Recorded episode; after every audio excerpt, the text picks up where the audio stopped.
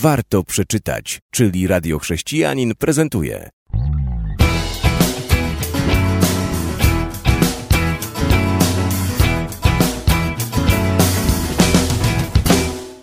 Dzień dobry, przed mikrofonem Jan Żyłkowski.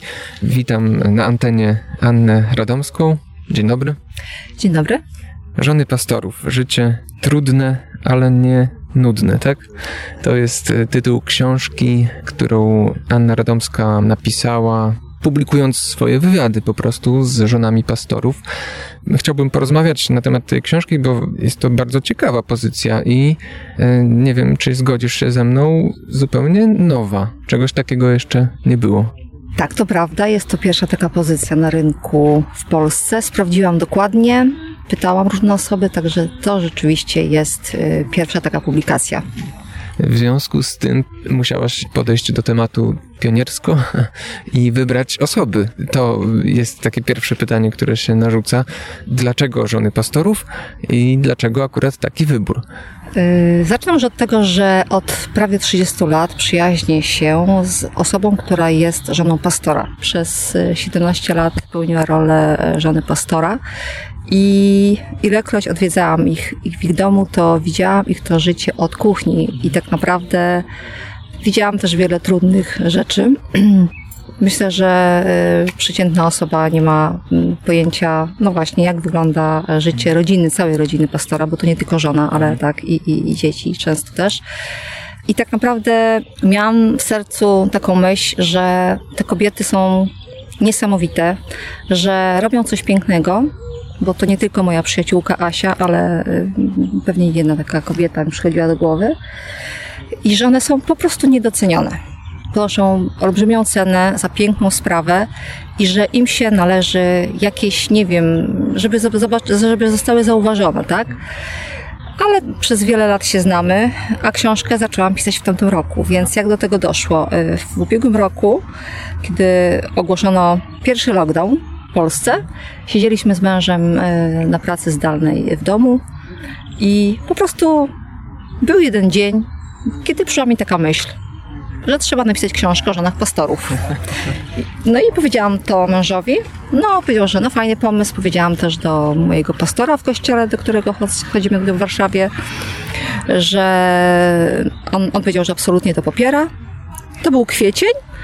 I ta myśl towarzyszyła mi gdzieś tak do sierpnia. Wróciliśmy chyba z urlopu i powiedziałam do męża, wiesz co, że ta myśl tak mi nie daje spokoju, że takie czuję aż ponaglenie, że mhm. trzeba się po prostu brać za to, tak? Mhm. Zupełnie nie wiedziałam, jak się za to zabrać. Dostałaś zlecenie od Ducha Świętego, można tak powiedzieć? E, tak, myślę, że to był Boży pomysł. Jest to mój debiut, kompletnie nie wiedziałam, jak się za to zabrać, e, jak ułożyć pytania, nie miałam się z kim skonsultować, e, więc na pewno na pierwszy ogień poszła moja przyjaciółka Asia, o której wspomniałam na początku rozmowy. E, zgodziła się. E, kilka osób znałam. Zaczęłam dzwonić, pisać do znajomych e, osób, które mi dobrze życzą i powiedziałam, że szukam fajnych pastorowych, więc jakoś tak się tutaj rozwiązał, że tak powiem, worek z poleceniami. Rzeczywiście zostałam skontaktowana z osobami z całej Polski. I od tego się zaczęło. Rozmowy toczyły się tutaj w Warszawie na miejscu, no to udało mi się trochę przeprowadzić, osobiście spotkać. Bardzo dużo było rozmów przeprowadzonych telefonicznie. Natomiast po każdej tej rozmowie naprawdę były i wielkie emocje, i wielka też moja odpowiedzialność, ponieważ bałam się kogoś wyróżnić, bo uważam, że każda z tych kobiet, które są ujęte w tej książce i każda inna, która sprawuje taką funkcję, E, żony duchownego jest absolutnie pewnie niezwykła i zasługuje na uwagę. A w jakim sensie była to odpowiedzialność? Domyślam się, że chodzi o właściwe przekazanie tego, co niosą te kobiety, tak? Co jest najważniejszym przesłaniem tej książki?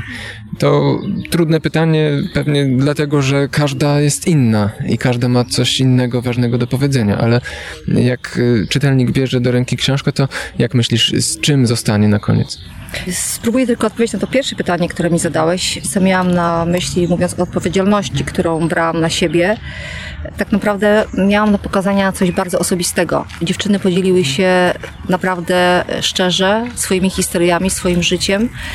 Ja nie chciałam powiedzieć za dużo, żeby jakoś tam zbyt intymnie nie, nie pokazać w tej książce, a z drugiej strony ja wiedziałam, że ta książka jest po to właśnie, żeby pokazać to życie, tak? Więc tutaj jakoś tak chciałam być w tym taka mądra, tak? Natomiast jeżeli chodzi o zamierzenie tej książki, e, co właściwie czytelnik nie znajdzie, e, moim zamierzeniem było tak naprawdę mm, pokazanie takiego kawałka życia rodziny y, pastora, czyli z czym się na co dzień zmagają, y, z czym walczą, za czym tęsknią, czego im brakuje, o czym marzą, co lubią, ale też y, pokazania, co jest absolutnie najważniejsze w takiej, w takiej rodzinie, w ich życiu. I też pokazanie, że to wezwanie, którego się żony pastorów podjęły, to jest przygoda, wielkie zobowiązanie, ale też i też to, co widziałam w, ka w każdej z tych rozmów, słyszałam, to, że oprócz tego ogromnego poświęcenia mają w tym niesamowitą radość. Ja chciałem jeszcze zapytać, jak y, pastorowe y, odebrały ten pomysł? Jak do tego podeszły? Jakie były ich odczucia po, kiedy już miały gotową książkę w ręku?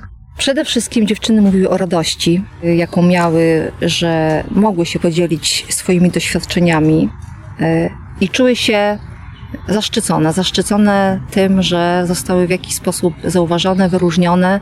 E, nawet były takie nieśmiałe prośby, że może ktoś bardziej taki ważny, ktoś, kto ma może więcej do powiedzenia, skromność przemawiała i że też się inspirowały nawzajem tymi historiami innych pastorowych, ich wiary, ich zaufania Bogu, bo to też im przydawało wiary, tak? To było dla nich też zachęceniem, ale tak, radość i jak powiedziały, że czuły się zaszczycone, że zostały przypytane na tę okoliczność.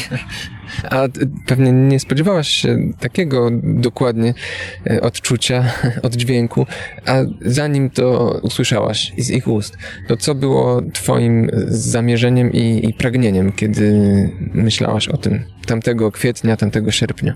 Przede wszystkim, żeby te kobiety, cudowne kobiety, zostały po prostu zauważone, żeby była też jakaś taka większa wrażliwość w społecznościach, bo często jest tak, że ludzie od pastorów, od ich żon głównie tylko wymagają, mają jakieś oczekiwania. Moim marzeniem było, żeby zobaczyli ludzie w nich normalnych ludzi z potrzebami, a z drugiej strony, żeby się taka też wzbudziła wrażliwość, żeby ludzie zaczęli czuć, że te osoby potrzebują modlitwy, zachęty, wsparcia, może krótkiego pytania, czy, czy coś mogę dla Ciebie zrobić. Więc świadomość i wrażliwość większa wśród nas chrześcijan, członków zborów, społeczności. Amen. To jest intrygujące i pociągające i dopytam o to jeszcze, obiecuję. Zostańcie z nami, jeszcze druga część tej rozmowy za chwilę po piosence. Słuchasz Radia Chrześcijani, ewangelicznej stacji nadającej z myślą o Tobie. Wracamy do rozmowy z Anną Radomską, która zebrała i przeprowadziła rozmowy z żonami pastorów. Żony pastorów, życie trudne, ale nie nudne, to jest tytuł książki. Polecamy, zajrzyjcie, znajdźcie i kupcie, a co? No właśnie, o tym rozmawiamy. Dlaczego warto? Na koniec poprzedniej części powiedziałaś o tym, że w tym życiu widać poświęcenie, a jednocześnie to, że warto. Tak przechodząc do jakichś szczegółów, co cię najbardziej ujęło w tych osobach, w tych dzielnych kobietach? Po pierwsze, dla mnie to było niesamowitą przygodą, że poznałam naprawdę niezwykłe kobiety. Każda z nich jest absolutnie niezwykła. Dla mnie to, co robią, jest nadludzkie i naprawdę tutaj absolutnie nie przesadzam. Na pewno każda z nich jest bardzo różna. To było też takie cudowne zobaczyć. Wiele właśnie też nad tym myślałam, że naprawdę to jest niesamowite, jak każda z tych kobiet jest inna naprawdę inna. I to też daje takie bogactwo ich innego działania. Natomiast tak, mają wspólny cel. Tak jak powiedziałam, radość, radość z tego, co robią. Ta radość też jakby na mnie przeszła, natomiast też zobaczyłam, że a propos tego pytania, co mi to dało, tak? Ja y, zobaczyłam jeszcze bardziej, bo miałam do tej pory jakby niewielkie, tak? Wyobrażenie, co to znaczy być żoną pastora. Zobaczyłam, że sprawowanie takiej służby jest po prostu niemożliwe, y, żeby to robić o własnych siłach, że bez takiego Bożego namaszczenia jest to po prostu niemożliwe, że to nie jest tak, że nie wiem, uczymy się jakiegoś zawodu, jakiejś umiejętności. Tego się po prostu nie da nauczyć. To po prostu bez takiego no, Bożego pomazania, że tak powiem, tak? No jest to, jest to myślę, że niemożliwe, więc y, przede wszystkim inspirowałam się ich wiarą ich historiami. Niejednokrotnie bardzo współczułam, bardzo przeżywałam też historię. Nieraz się rozpłakałam po takiej rozmowie, nieraz się śmiałam długo. Zostałam bardzo, bardzo ubogacona, no i zyskałam wiele zaproszeń w różne części Polski, więc mam nadzieję, że przyjdzie czas, że będę odwiedzała. Być może z tego się urodzi jakaś następna książka, e, czego Ci życzę. A jak mówiłaś o namaszczeniu, o błogosławieństwie Bożym nad ich służbą, Czasami, jak się domyślam, to jest jakaś pozycja w służbie bardziej sformalizowana, czasami służba po prostu polegająca na tym, że idzie się razem z mężem w jego służbie ramię w ramię. Tak czy inaczej, trudne zadanie. E, a jak w tym kontekście widzisz e, wspólną wizję rodziny?